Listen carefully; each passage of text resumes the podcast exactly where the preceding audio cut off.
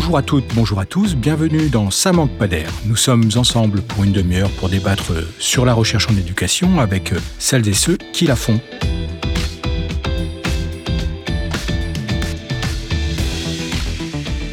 Après avoir abordé la question de l'accès à l'enseignement supérieur dans l'épisode 40 et des conditions de la réussite dans l'enseignement supérieur dans l'épisode 43, nous vous proposons d'aborder une autre question vive touchant à l'enseignement supérieur, le métier d'étudiant. Thème qui est au cœur du dossier publié en 2020 par la Revue française de pédagogie, intitulé Quand étudier, c'est travailler, cadre institué des études et perspectives étudiantes. Sans pousser l'analogie euh, trop loin avec le monde scolaire, où la notion de métier d'élève s'est imposée depuis longtemps dans la littérature scientifique, l'enseignement supérieur traverse depuis plusieurs décennies des transformations profondes, notamment du fait de sa massification, avec pour aller vite l'apparition de nouveaux profils d'étudiants et la diversification des filières. Il s'agit donc de considérer ici l'enseignement supérieur comme un, un environnement de travail, tant pour les enseignants-chercheurs que pour les étudiants. Il a ses formes, le cours magistral ou les travaux dirigés par exemple, avec ses exigences, ses normes, etc. Mais si on regarde le travail du côté des étudiants, alors on peut voir les choses sous un autre angle. Quelles sont les stratégies développées pour faire face aux prescriptions des enseignants? Comment on arrive à s'organiser dans son travail entre les différents lieux de vie et de travail, sans parler des nouvelles modalités de formation que sont les stages par exemple. Nous proposons donc aujourd'hui de nous mettre du côté des étudiants en considérant leur activité comme un travail. Pour en débattre, nous avons le plaisir de recevoir deux chercheuses spécialistes de cette question, à commencer par euh, Marie David. Bonjour. Bonjour. Vous êtes sociologue, maîtresse de conférence à l'INSPE de l'Académie de Nantes. Vous êtes membre du Centre nantais de sociologie et vous avez donc coordonné ce dossier de la Revue française de pédagogie avec Ludivine Ballan, Gérald Houdeville, Fanny Gellicki et Sophie Orange. Mais vous avez aussi proposé une contribution euh, dans ce numéro sur le travail des étudiants en première année de licence dans trois disciplines différentes la physique, la chimie et la sociologie, à l'université donc. Et nous avons également le plaisir de recevoir euh, Gaëlle Henri Panabière. Bonjour. Bonjour. Vous êtes également sociologue, maîtresse de conférences en sciences de l'éducation à l'université Paris-Cité et vous êtes membre du CERLIS. Vous êtes l'auteur, avec Aminous dans ce numéro également, d'une contribution qui propose de suivre cette transformation des étudiants au cours de leur parcours universitaire avec les questions de l'adaptation, de la faiblesse de l'encadrement ou du rôle de la socialisation étudiante que cette entrée dans le métier étudiant peut poser. Et comme chaque mois, on retrouvera la chronique historique proposée aujourd'hui par Mélissa Zidane. Ça manque pas d'air avec Régis Guillon. Alors pour commencer euh, notre échange, peut-être poser un cadre, en tout cas un cadre de définition, puisque euh, dans, ce numéro, vous avez pris, euh, comme je l'ai dit, la question du, travail étudiant comme un travail, justement, comme si c'était des travailleurs dans des, entreprises ou dans des environnements professionnels. Comment définir ce travail étudiant? Marie-David Alors, le, travail étudiant, il est étudié en sociologie, en sciences de l'éducation depuis longtemps, mais plutôt sous l'angle de l'activité salariée, l'activité rémunératrice, les jobs étudiants. Qui se trouvent à l'extérieur des études Voilà, généralement à l'extérieur, encore que ça peut être sur les campus euh, sous forme de tutorat, hein, ça existe de plus en plus. Mais nous, on a pris un, point de vue différent. Ce qui nous intéressait, c'était vraiment les, les contenus d'enseignement, les contenus de savoir appris par les étudiants donc c'était vraiment euh, dans le cadre de leurs apprentissages euh, universitaires, euh, dans, les écoles, etc. Et si on considère les étudiants comme des travailleurs, c'est d'un point de vue vraiment heuristique, c'est-à-dire que l'idée, c'est d'utiliser les outils de la sociologie du travail, qui sont très nombreux, hein, c'est une sociologie qui est très riche, très variée, etc., et d'essayer de regarder ce que ça produit quand on utilise ces outils pour analyser le travail étudiant. Donc on considère les étudiants comme des travailleurs des savoirs. Ça ne veut pas dire qu'ils ont une activité productive, rentable, rémunérée, etc. Mais c'est vraiment pour décortiquer le processus d'apprentissage et de considérer qu'ils participent, eux et elles aussi, à l'activité de transmission des savoirs, qui ne sont pas des simples réceptacles. Ce qu'on sait depuis longtemps en sociologie de l'école, mais on voulait pousser cette euh, réflexion euh, un peu plus en avant. Est-ce que du coup, on pourrait euh, définir ces caractéristiques? Qu'est-ce qui fait la spécificité du travail des étudiants? Gaël euh, Henri. Je pense qu'il y a des spécificités qui dépendent complètement en fait du, cadre euh, local dans lequel se déroule cette, cette activité. ce que je peux dire, c'est davantage comment j'ai procédé moi pour utiliser en fait les outils de la sociologie du travail dans le cadre d'une recherche qui portait sur des étudiants spécifiques qui sont en licence mmh. de sciences de l'éducation et que j'ai pu tout le long des trois années de licence. Voilà, que j'ai pu suivre de manière longitudinale, absolument. Et du coup, je me suis saisie de deux manières principales en fait de, ces outils-là. Tout d'abord, les, outils méthodologiques qui, euh, qui relèvent spécifiquement de, des travaux de sociologie du travail, tels qu'ils étaient rassemblés dans l'ouvrage de Christelle Avril, Marie Cartier euh, et Delphine Serre, qui m'ont permis notamment sur un point particulier, qui est celui de, du cadre de travail, du cadre de ce métier d'étudiant, d'utiliser en fait une série de conseils qu'elle pouvait donner pour aider à définir en fait ce cadre. Ce qui m'a permis euh, de, mobiliser un certain nombre de données que j'avais à ma disposition et que j'avais d'autant plus facilement à ma disposition que c'est une licence dont j'ai été pendant un certain temps la responsable pédagogique. Et c'est le cas notamment pour euh, les documents euh, qui circulent dans les coulisses hein, de, l'activité, qui ne sont pas forcément à usage public, mais qui sont des outils qui circulent entre enseignants et qui permettent de définir le nombre de cours, un certain nombre de choses qui sont particulièrement pertinentes pour, pour cela. Et de faire peut-être le lien aussi entre ce qui est déclaré dans les entretiens que vous pouvez mener avec euh, elles et eux. Et puis, euh, finalement, euh, on viendra sur la question de l'absentéisme ou de la solidité, mais entre ce qui est dit d'un côté et puis ce que les données disent par ailleurs et comment l'un éclaire l'autre finalement. Oui, ce qui n'est pas toujours facile quand on est enseignante des enquêtés qu'on a en face de soi, mais qui peut, euh, sur une durée assez longue, finir par apparaître dans les entretiens qui ont des conditions particulières, en étant des entretiens groupés où il y a beaucoup d'échanges entre étudiants et qui finissent parfois par oublier que je suis là. Donc ça peut permettre un certain nombre de choses. Et puis une autre question, alors euh, peut-être plus à Marie-David du coup, mais comment on se rend euh, invisible dans, puisque vous, vous êtes posé dans trois disciplines différentes euh, pour observer cette première année, je crois, de, l'entrée à l'université, et comment on s'invisibilise dans un environnement où on est a priori un, enfin c'est l'environnement qui est votre environnement de travail aussi, qui n'est peut-être pas l'université où vous travaillez, mais comment on se rend invisible aux yeux de, des gens qu'on enquête, enfin ou des, situations qu'on enquête? Alors les universités c'est un lieu d'enquête relativement ouvert, hein, c'est pas le cas de tous les terrains d'enquête. Euh, facile d'accès, vous voulez dire ah, Facile d'accès, oui, voilà. Et donc, on peut y, enfin, négocier son entrée assez facilement. Après, comment on se fait oublier? Pour le coup, c'est assez commun, je dirais, à la plupart des terrains d'enquête, c'est en, restant suffisamment longtemps. C'est-à-dire qu'au début, la, présence, elle est étrange pour les étudiants et étudiantes. Et puis, assez rapidement, ils prennent l'habitude de voir... Euh, euh, la personne qui est là, alors l'enquêtrice à qui ils ont donné un rôle. Hein. Ils pensent que c'est une autre étudiante ou voilà, ou ils arrêtent de se poser des questions et donc les échanges deviennent de plus en plus faciles. Mais ça, ça nécessite de venir pendant un temps long, c'est-à-dire de façon très régulière pendant plusieurs mois ou plusieurs années mais qui est indispensable pour aller justement au cœur de ce qu'est le travail, pour pouvoir l'observer dans l'organisation, parce qu'il y a les résistances, euh, euh, voilà, les, stratégies qui sont déployées par les uns et les autres, qui ne se décèlent pas qu'on n'arrive pas à observer à un grain fin les, choses telles qu'elles s'organisent. Alors, si je fais un parallèle justement avec la socio du travail et avec le travail de Donald Roy notamment, euh, qui a enquêté dans des ateliers américains dans les années 50, les, pratiques informelles, les pratiques euh, euh, qu'on voudrait garder cachées, on ne va pas les montrer à n'importe qui qui arrive dans l'atelier ou qui arrive dans la salle de cours. Donc effectivement, le, le c'est pas tellement une question de gagner la confiance, mais en tout cas avoir accès à des choses qui pourraient être cachées cacher des profs, par exemple, euh, cacher de certains autres étudiants, ça nécessite de, de faire partie du paysage ou de faire partie des meubles. Depuis quand cette, cet angle de, vue, euh, vous disiez tout à l'heure que c'est quelque chose qui existe depuis longtemps, cette préoccupation du, de regarder les étudiants au travail, est-ce que c'est une préoccupation plutôt émergente dans la recherche ou euh, il y a une histoire qui, qui explique aussi cette émergence-là? Alors, L'attention aux étudiants, elle est, elle est ancienne. Il y a une tradition de recherche euh, en France, il y a une tradition de recherche à Nantes d'ailleurs sur, le, sur les étudiants, mais plutôt sur les parcours. Vous parliez tout à l'heure de métier étudiant.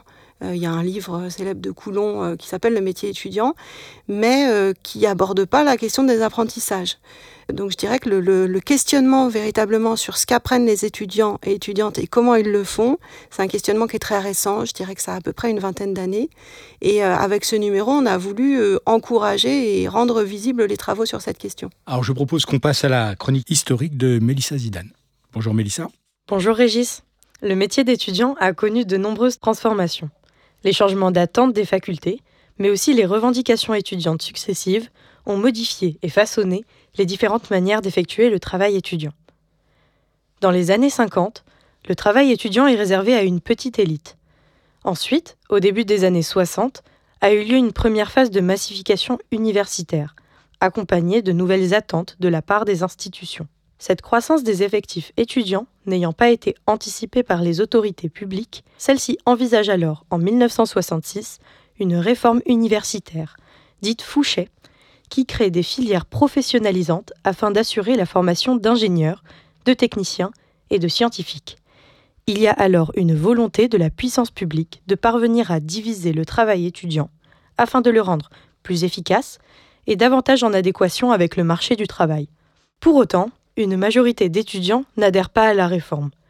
Ils considèrent notamment qu'elle serait nuisible d'une part à l'autonomie de l'université et de l'autre à leur liberté de suivre les cours qui les intéressent. En 1968, les étudiants engagés syndicalement dénoncent dans un manifeste pour une réforme démocratique de l'enseignement supérieur des contenus d'enseignement vieillis et une dégradation du statut de l'étudiant. Ainsi, dès cette époque s'installe du côté des étudiants une préoccupation et des revendications portant sur les contenus enseignés et leurs propres conditions de travail. Cette tendance se confirme-t-elle par la suite? Effectivement, Régis. Dans les années 70, le travail étudiant auparavant dominé par un objectif de recherche est dorénavant dominé par un objectif de professionnalisation. De nombreuses filières et diplômes, comme les DUG, LEA, mathématiques appliquées aux sciences sociales, STAPS, sont créés et segmentent plus encore le travail étudiant. Dans la décennie 1987-1997 a eu lieu une deuxième phase de massification. Le pourcentage d'étudiants, parmi les 15-29 ans, est passé de 30 à 35% Cela recompose encore une fois les différentes manières d'effectuer et d'organiser le travail étudiant. Par exemple, la professionnalisation des formations à l'université devient un objectif explicite, avec la réforme Savary de 1983. L'ensemble de ce processus de massification s'accompagne d'une diversification des publics. Elle pose la question de l'apprentissage du métier étudiant. Jusque-là, la mesure du travail à fournir n'était ni explicitement définie, ni directement transmise par les professeurs. Les comportements attendus de la part de l'étudiant n'étaient pas explicités non plus. Or, le fait de devenir étudiant ne va plus de soi. Le travail comme la réussite étudiante nécessite bien souvent une compréhension et une appropriation de ces normes, de ces codes universitaires bien souvent implicites. De plus, le métier étudiant n'est pas le même selon les filières. L'encadrement et la prescription du travail ne sont pas du même ordre. Leurs exigences et leurs spécificités sont variables et sont plus ou moins discriminantes.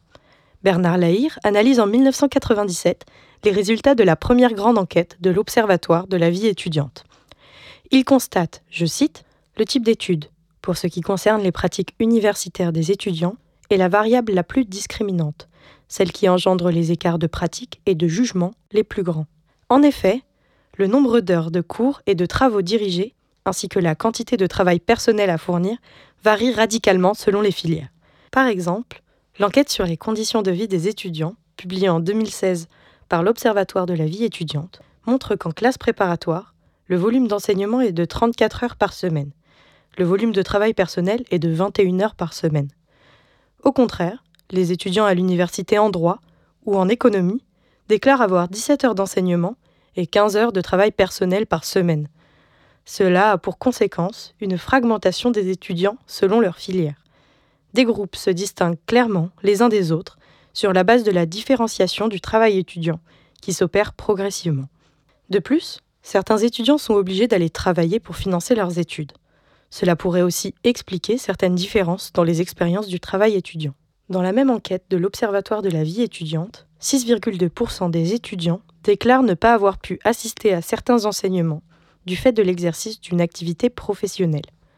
Le travail étudiant peut donc être en concurrence avec un travail alimentaire et le temps de travail étudiant peut être sacrifié pour un travail rémunéré.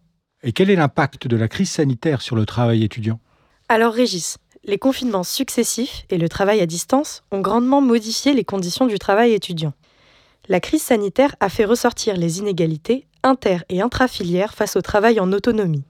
En effet, cette modalité du travail étudiant est devenue centrale pendant les périodes de distanciel.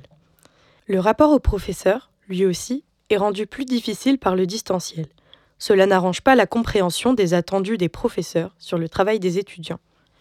Dans l'article de Renaud Cornan, Les autres en moins, les étudiants et étudiantes en sciences de l'éducation face à l'enseignement à distance, l'auteur montre qu'à l'université, la part d'anonymat était déjà très importante. elle s'accentue en distanciel.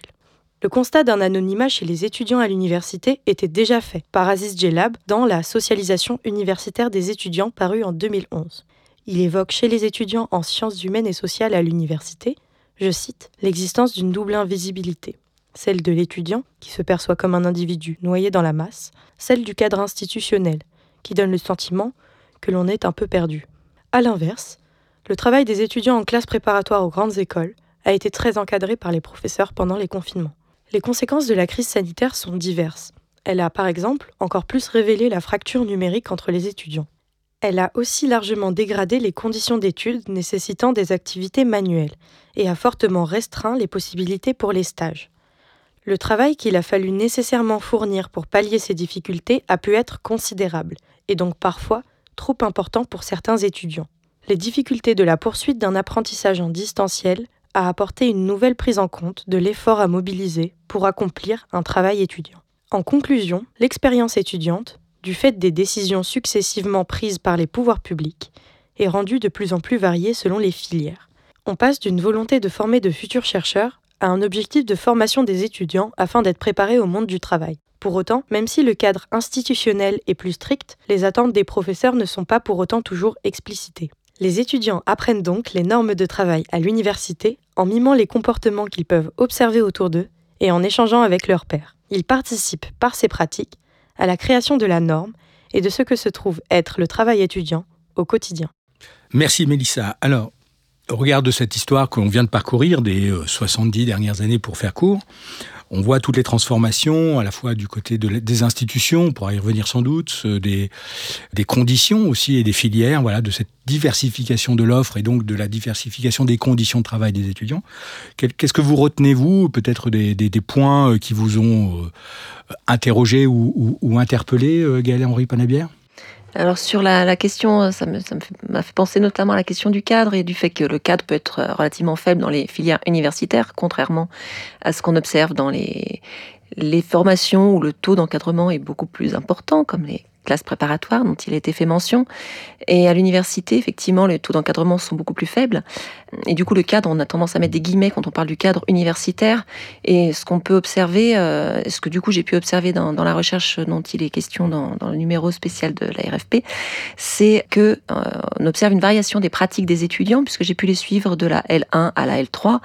Et, et notamment, ce que j'ai pu observer, c'est une augmentation progressive de l'absentéisme ou une diminution de l'assiduité, ce qui revient globalement même. Oui, qui est plus forte en L3 qu'en L1. Euh, qui est beaucoup plus forte en L3, enfin qui est plus forte en L3 qu'en L1 et qu'on peut mettre en parallèle avec une évolution du cadre institutionnel qui montre qu'en fait, enfin, qui, qui permet de se rendre compte que, par exemple, le type de cours n'est pas, la proportion des types de cours n'est pas la même dans les différents. Plus de euh, cours magistraux en L3, par rapport à la Tout à fait. Donc plus de cours avec des grands effectifs en troisième année qu'en première année, où l'essentiel des efforts du taux d'encadrement général sont concentrés. Euh, ce qui participe à, expliquer euh, ces variations d'attitude. Pour illustrer, une étudiante m'expliquait en début d'entretien, d'un entretien que j'avais avec elle, que c'était pas grave si elle allait arriver en retard ou même si elle manquait le cours qu'elle allait suivre, parce que de toute façon, c'est un cours où il y a euh, beaucoup de monde et que donc le prof ne s'en rendrait pas compte. Donc ça aussi, ça fait écho à la notion d'anonymat qui était évoquée dans la chronique. On y reviendra tout à l'heure sur le rapport aussi au travail rémunéré voilà, qui joue un rôle aussi. Marie-David, euh, par rapport à cette chronique historique? Ce que je trouve particulièrement intéressant dans la chronique, c'est le, le, fait de montrer que euh, depuis longtemps, les étudiants contestent euh, par leur mobilisation euh, la forme et les contenus qui sont enseignés. Donc, quelquefois, ils le font en arène ouverte, à haut bruit, etc. Mais ils continuent à le faire aujourd'hui à bas bruit, à l'intérieur des salles de cours, avec leurs enseignants, à l'intérieur des institutions d'enseignement, etc. Donc, moi, je ne travaille pas particulièrement le, le les contestations ouvertes, mais plutôt les négociations, toutes les petites négociations qui se font. Et il me semble que c'est intéressant, même quand les étudiants contestent pas ouvertement, de regarder quelle est leur part, euh, le poids qu'ils prennent dans la définition des contenus qui sont enseignés. Ce que nous dit cette histoire-là sur le, rapport au travail euh, et comment il a pu évoluer, qui est dit au début, c'est-à-dire que finalement, euh, il y avait un allant de soi, quelque chose dans, une, petite, frange de la société qui avait accès à l'université, et du coup un allant de soi euh, pour le travail des étudiants, à une situation d'aujourd'hui où il y a euh, une diversification aussi des profils d'étudiants et des filières. Donc il y a une fragmentation euh, quelque part aussi de l'enseignement supérieur. Et du coup, voilà et qu'aujourd'hui c'est quelque chose qui peut être plus. Est-ce que c'est lié à des nouveaux profils d'étudiants qui sont peut-être moins dans une norme du coup, qu'il y a leur passé scolaire euh, Henri Panavia? Donc à propos de normes, ce que j'ai pu observer euh, dans le cadre de ce suivi longitudinal, c'est que est, par exemple, la norme d'assiduité que j'évoquais tout à l'heure, l'obligation d'assiduité qui est qui n'est pas toujours contrôlée par les enseignants, est en revanche assez fortement relayé par les étudiants eux-mêmes. Euh, on voit qu'ils exercent un contrôle sur, leur, sur leurs condisciples sur cette question-là. Pourquoi t'es pas venu? On s'appelle, tu viens bien demain, etc. Qui, euh, qui relaye en fait euh, le contrôle institutionnel qui n'a pas lieu puisque dans les CM, dans les cours magistraux, il n'y a donc pas de contrôle de l'assiduité et même dans les TD, c'est pas forcément systématiquement mis en œuvre. Oui, on, reviendra sur l'absentéisme peut-être plus précisément tout à l'heure. Marie-David, vous revenez sur le sens des efforts et les espaces de négociation sur le travail prescrit. Pour faire écho à ce que vient de dire Gaël euh, Henri Panabière, euh, cette négociation par rapport à ce qui est demandé sur la quantité de travail, euh, voilà, comment ça se formule et comment ça peut s'expliciter?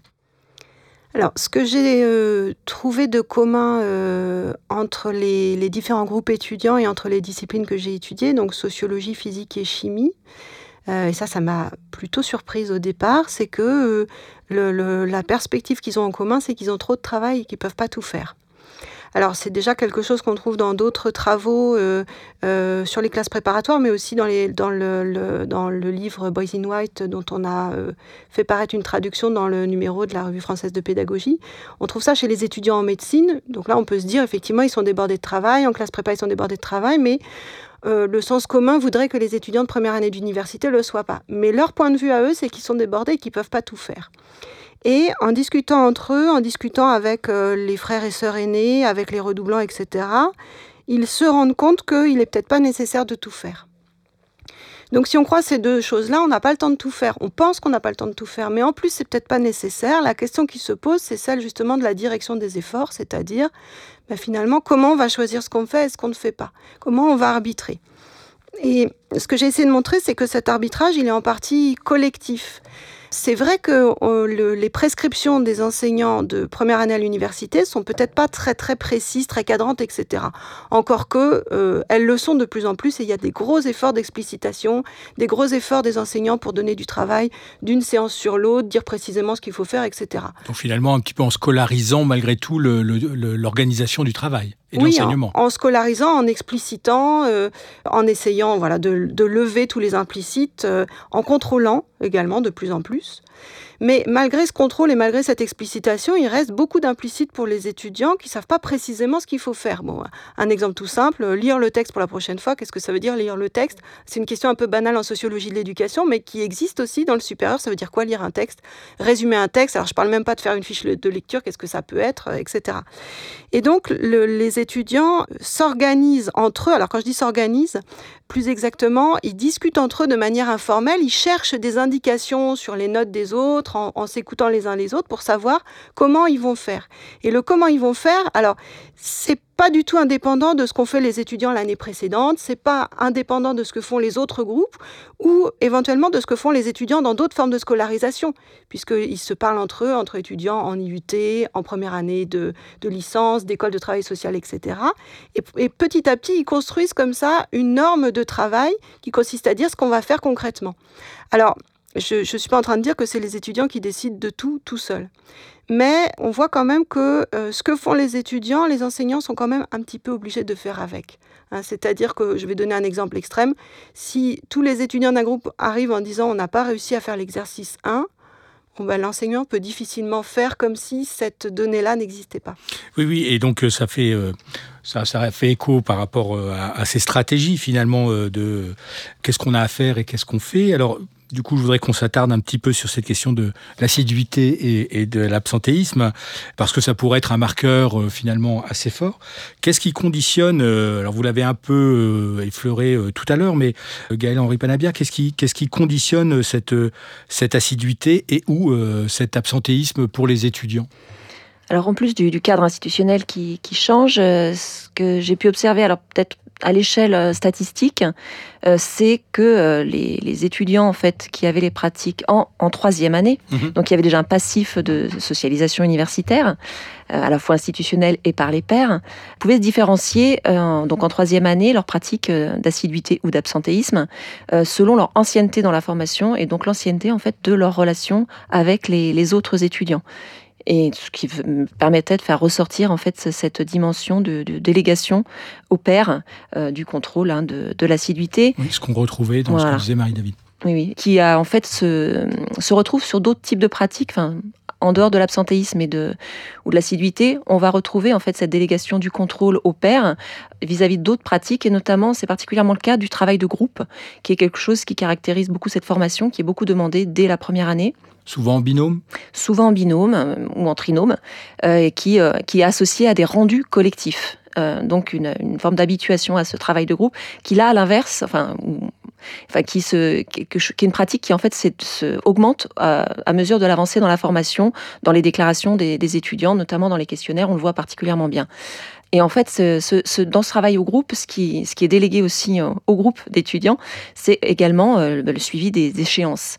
Alors, il y a un cas particulier qui est le rapport de stage qui se rend en troisième année, qui donc nécessite une, une prise en compte d'un très long terme, une planification sur plusieurs mois du travail qui est à faire, hein, trouver le terrain, la problématique, les lectures qui sont associées aux, à associer aux observations, quel type d'observation à faire, etc., qui donc est obligatoirement à mener en binôme dans l'un des parcours de la troisième année je vous passe les détails du contexte, en partie pour des raisons d'économie aussi du fait du faible taux d'encadrement. Hein. ça permet de, corriger un seul rapport de stage et pas deux concrètement. Et donc c'est à l'étudiant, enfin c'est au, binôme, c'est à l'échelle du binôme que vont se gérer euh, le suivi des échéances. Donc d'avoir fait ça, euh, d'avoir suivi les différentes étapes qui vont permettre de rédiger ensuite le rapport qui sera rendu en fin d'année. Et quel est, parce qu'on n'a pas abordé, mais la question, vous l'avez évoqué rapidement tout à l'heure, la, question des tuteurs c'est-à-dire peut-être ces nouveaux rôles, ces nouvelles missions que les étudiants peuvent jouer vis-à-vis d'autres étudiants pour, alors je ne sais pas si l'encadrement, mais en tout cas pour les épauler ou les guider dans leur travail personnel. Rôle qui a sans doute, je, serais bien en peine de donner une date, de savoir depuis combien de temps ça existe, mais je dirais depuis pas, pas, très, pas si longtemps que ça. Et quelle est la place que jouent ces tuteurs aujourd'hui euh, dans ce travail étudiant? Marie-David? Alors, euh, ce que j'ai vu euh, dans mes enquêtes à l'université, c'est que les tuteurs ne sont pas véritablement considérés comme des pairs par les autres étudiants, mais plutôt comme des profs, euh, profs débutants, jeunes profs, etc. donc, leurs conseils ne sont pas véritablement assimilés à des discussions entre pairs, précisément. L'autre réalité, c'est que les tuteurs peinent à, capter effectivement la population étudiante à qui ils sont censés s'adresser. C'est-à-dire que, en exagérant, quand les publics sont pas ciblés et obligés d'aller faire du tutorat, c'est plutôt les meilleurs étudiants, celles et ceux qui n'ont pas besoin de tutorat qui y vont et qui en bénéficient certes. Euh, mais ces dispositifs-là, souvent, ils loupent leur cible véritable. Donc en tout cas, moi, je n'ai pas observé d'effet significatif du tutorat dans cette euh, définition, cette réflexion collective sur le travail à faire, comment s'y prendre, etc. Dans le numéro, il y a aussi des papiers qui portent, on en a parlé, des classes préparatoires, nous n'allons pas y revenir, mais de deux environnements intéressants, en tout cas de, ce point de vue-là, euh, que sont les, les, IFSI, euh, donc sur les, les, métiers d'infirmier, et, et, le travail social, où j'allais dire, le dispositif quasiment d'alternance lié à un terrain professionnel se pose immédiatement dans l'entrée dans les études. Donc il y a un travail euh, que je vais appeler plutôt studieux d'études, et puis un rapport au stage avec des semaines de plus en plus importantes de stage à, opérer. Donc, quelle est la singularité peut-être de ces formations-là euh, au regard des publics des universités dont on a parlé jusqu'à présent? Moi, ce qui m'avait intéressé dans le, travail sur les, IFSI aussi, c'est en, écho en fait à, certaines observations que j'avais pu mener, c'est sur la question du travail de groupe. Et ce que j'ai trouvé particulièrement intéressant, c'est de montrer que la part aussi du travail de groupe dans, ces formations-là pouvait, d'une certaine manière, euh, faire écho à, et en tout cas différencier les, élèves selon leur origine de, bac, et notamment euh, ça favorisait, enfin, les, étudiants issus de baccalauréat technologique étaient plutôt favorisés en fait euh, de ce point de vue-là, puisqu'ils avaient déjà cette expérience. Je dis elles parce qu'elles sont très majoritairement des étudiantes, donc euh, ça pouvait favoriser en fait leur, leur entrée dans cette logique du travail, euh, du travail collectif. Alors sur la question du, travail, sur le, la recherche de, sur le, travail social, la formation de travail social, de, ce côté-là, les échos que j'ai pu percevoir, c'est davantage donc avec l'exercice d'une activité professionnelle. On voyait que c'était quelque chose donc rémunéré, ce qui n'est pas le cas forcément des stages. Et on voyait que ça pouvait justement, euh, il y avait une forme d'empêchement à exercer une activité rémunérée du fait du temps déjà fortement pris par les cours et par les, par les stages, ce qui n'était pas euh, le cas dans les formations euh, de licence sur lesquelles j'avais plus d'éléments, et notamment euh, celle dont j'étais responsable, où on voyait qu'il y avait voilà l'activité professionnelle était quelque chose qui pouvait être beaucoup plus développé et à la limite plus toléré, puisqu'il y a les dispenses d'assiduité, il y a un rapport à, l'emploi étudiant qui peut d'une certaine manière l'emploi rémunéré, enfin le travail rémunéré, qui représente presque aussi une norme en soi, hein, puisqu'une majorité d'étudiants pouvaient avoir ce type d'activité à des degrés euh, divers. Alors si on revient euh, sur votre article précisément où euh, vous rappelez, vous en faites un, sous-titre je crois, d'une parole d'étudiante qui dit ⁇ Si je vais pas en cours, je travaille avant d'aller travailler ⁇ on voit bien toutes les articulations entre ces différents temps, en fait, et, c'est très intéressant que le mot revienne comme ça, cours, travail, travail. Clairement, le, le travail rémunéré, et je dirais presque salarié, parce que c'est quand même ça qui domine euh, dans, dans, le modèle, on voit que ça représente un modèle de référence en fait pour les étudiants. Hein. Donc il y a cette étudiante qui dit je travaille avant d'aller travailler. Euh, elle parle de quand elle dit je travaille, c'est je travaille pour mes cours avant d'aller travailler dans un restaurant, ce qu'elle fait plusieurs soirs par semaine et qui la fatigue bien d'ailleurs pour ses cours. Mais c'est le même terme qui est utilisé qui, et qu'elle utilise euh, dans un sens différent. Il faut avoir l'élément de contexte pour, pour, le suivre. Mais on voit que, euh, je pense à une autre étudiante qui, euh, qui a aussi cette référence-là en tête quand elle dit, ben, euh, si je compte mon, engagement associatif, mon emploi sur le marché, mes heures de travail sur le marché et les, les TD auxquels j'assiste, parce qu'elle assiste plus aux cours magistraux, ben, en fait, j'ai mes 35 heures. Et en fait, c'est une norme, cette norme-là représente une norme d'heures de, de, travailler, d'heures travaillées dans la semaine. Donc là, c'est aussi la, la, question du, de la construction d'un rapport au temps du déroulement d'une semaine qui, euh, qui est fortement marqué en fait par, euh, par ce modèle de l'emploi salarié. Oui, justement sur la construction du rapport au temps, il y a euh, un autre papier qui est très intéressant dans le numéro, c'est celui qui porte sur les écoles supérieures d'art, qui montre la pression temporelle que les écoles font porter sur les étudiants notamment avec euh, la mise en place de projets, de réalisation de projets.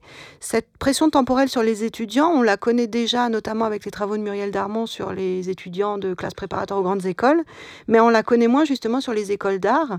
Et finalement, ça montre, et ça revient à plusieurs reprises dans le dossier, ça montre comment les étudiants, ils sont aussi en partie modelés par les institutions dans lesquelles ils font leurs études. Et par lesquelles ils sont passés précédemment aussi par rapport à un passé scolaire où ils ont pris aussi des habitudes de travail Oui, ou alors par lesquels ils ne sont pas passés. Si je pense euh, au travail euh, d'Alice Lermusio sur les écoles d'infirmières, sur les IFSI, euh, elle montre qu'il y a une différence sensible entre les, néo-bacheliers, bachelières plutôt, et les anciennes aides-soignantes qui sont en reprise d'études. les aides-soignantes, elles ne sont pas nécessairement bachelières auparavant, et puis elles ont un, une expérience de soins qui leur permet d'accéder aux IFSI, et qui a modelé euh, tout à fait différemment leurs attentes euh, dans les cours, les contenus qu'elles considèrent comme importants, leur façon de les travailler et leur manière aussi de participer en cours. Donc il y a effectivement dans le dossier des effets différents qui sont montrés de l'institution, du travail des étudiants à l'intérieur de l'institution et de l'effet des parcours. Parcours qui sont pas seulement à prendre isolément à mon avis, parce que ce qu'on voit aussi, c'est que euh, des étudiants aux parcours différents se retrouvant dans les mêmes groupes en viennent à euh, confronter, négocier et en partie ajuster progressivement euh, leurs attentes et, euh, et leur travail. Alors, pour conclure cette émission, la chronique historique tout à l'heure faisait écho à la période de la crise sanitaire de 2020 et de, de ces soubresauts successifs depuis et qui ont eu un impact très fort, mais comme, j'allais dire, comme tout espace de travail euh, euh, sur les étudiants, y compris sur les implications sociales. Et, euh, on a vu les effets dramatiques que ça pouvait avoir sur l'isolement, le logement, etc. Et sur le travail, alors on, on est en 2023, on est sorti de cette période, enfin on l'espère, depuis quelques mois. Pour vous, qu'est-ce qu'il reste de cette période ou qu'est-ce que cette période a mis au jour? De façon peut-être un peu explicite euh, sur euh, ce qu'est le travail des étudiants, de, sur leurs conditions de travail. Et finalement, qu'est-ce que ça a pu bouleverser aussi ou accélérer de, ce point de vue-là?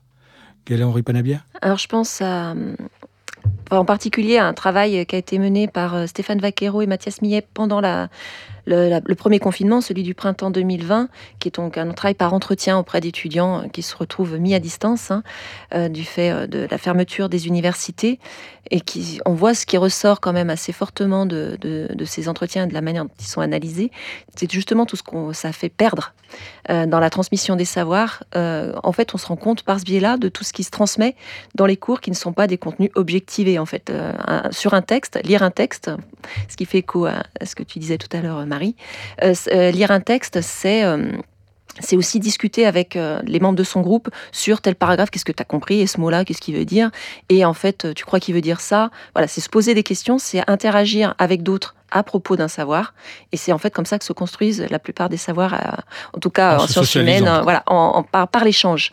Et euh, ce qui leur faisait parler dans, dans le cas de, de la, du contexte de distanciation pédagogique qu'on a tous connu, de finalement de savoir qui deviennent morts, hein, savoir qu'ils ne sont que dans, dans, des, dans des objets transmis, hein, même dans une vidéo. Quand il n'y a pas d'interaction en fait autour de ces savoirs, leur transmission pose problème. Marie-David, du coup, sur cette cette traînée post-pandémie son impact sur la, vie et le travail étudiant donc. Mais je pense qu'on en mesure encore à peine les effets. À l'université, le, confinement, il a été très long, puisque pour certains étudiants, il a duré trois semestres.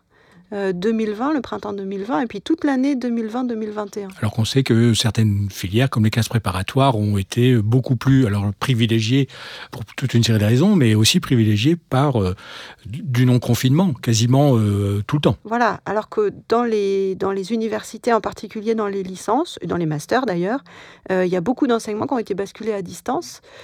Alors, ça, hum, je vais faire un pas de côté. Du côté des enseignants et enseignantes, je pense que ça a accru la réflexion sur les modalités pédagogiques. Les questions, pas forcément les réponses, hein, mais au moins la réflexion de qu'est-ce que c'est que l'efficacité pédagogique. Ça a atténué, pour le coup, la réflexion sur la gestion du groupe, puisque la gestion des étudiants dans l'amphi s'est pas posée euh, temporairement.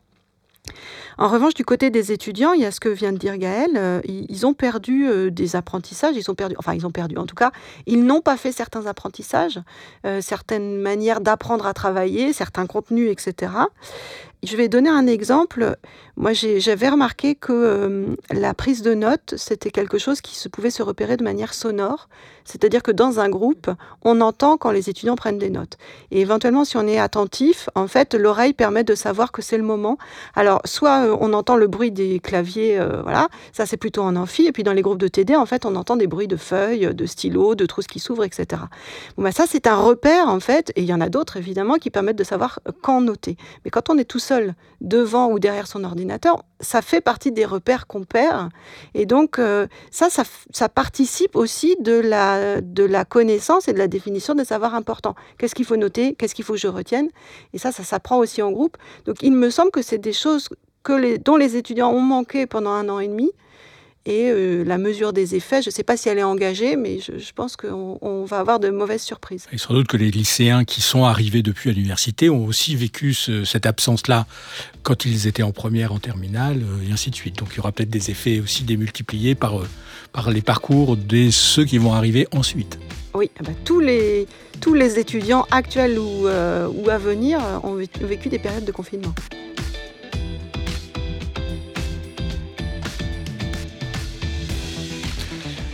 Vous remercie toutes les deux. Euh, merci euh, Marie-David, merci euh, Gaël-Henri Panabière pour cet échange voilà, sur un sujet où on y reviendra très certainement, en tout cas sur l'enseignement supérieur et cette thématique-là très très certainement.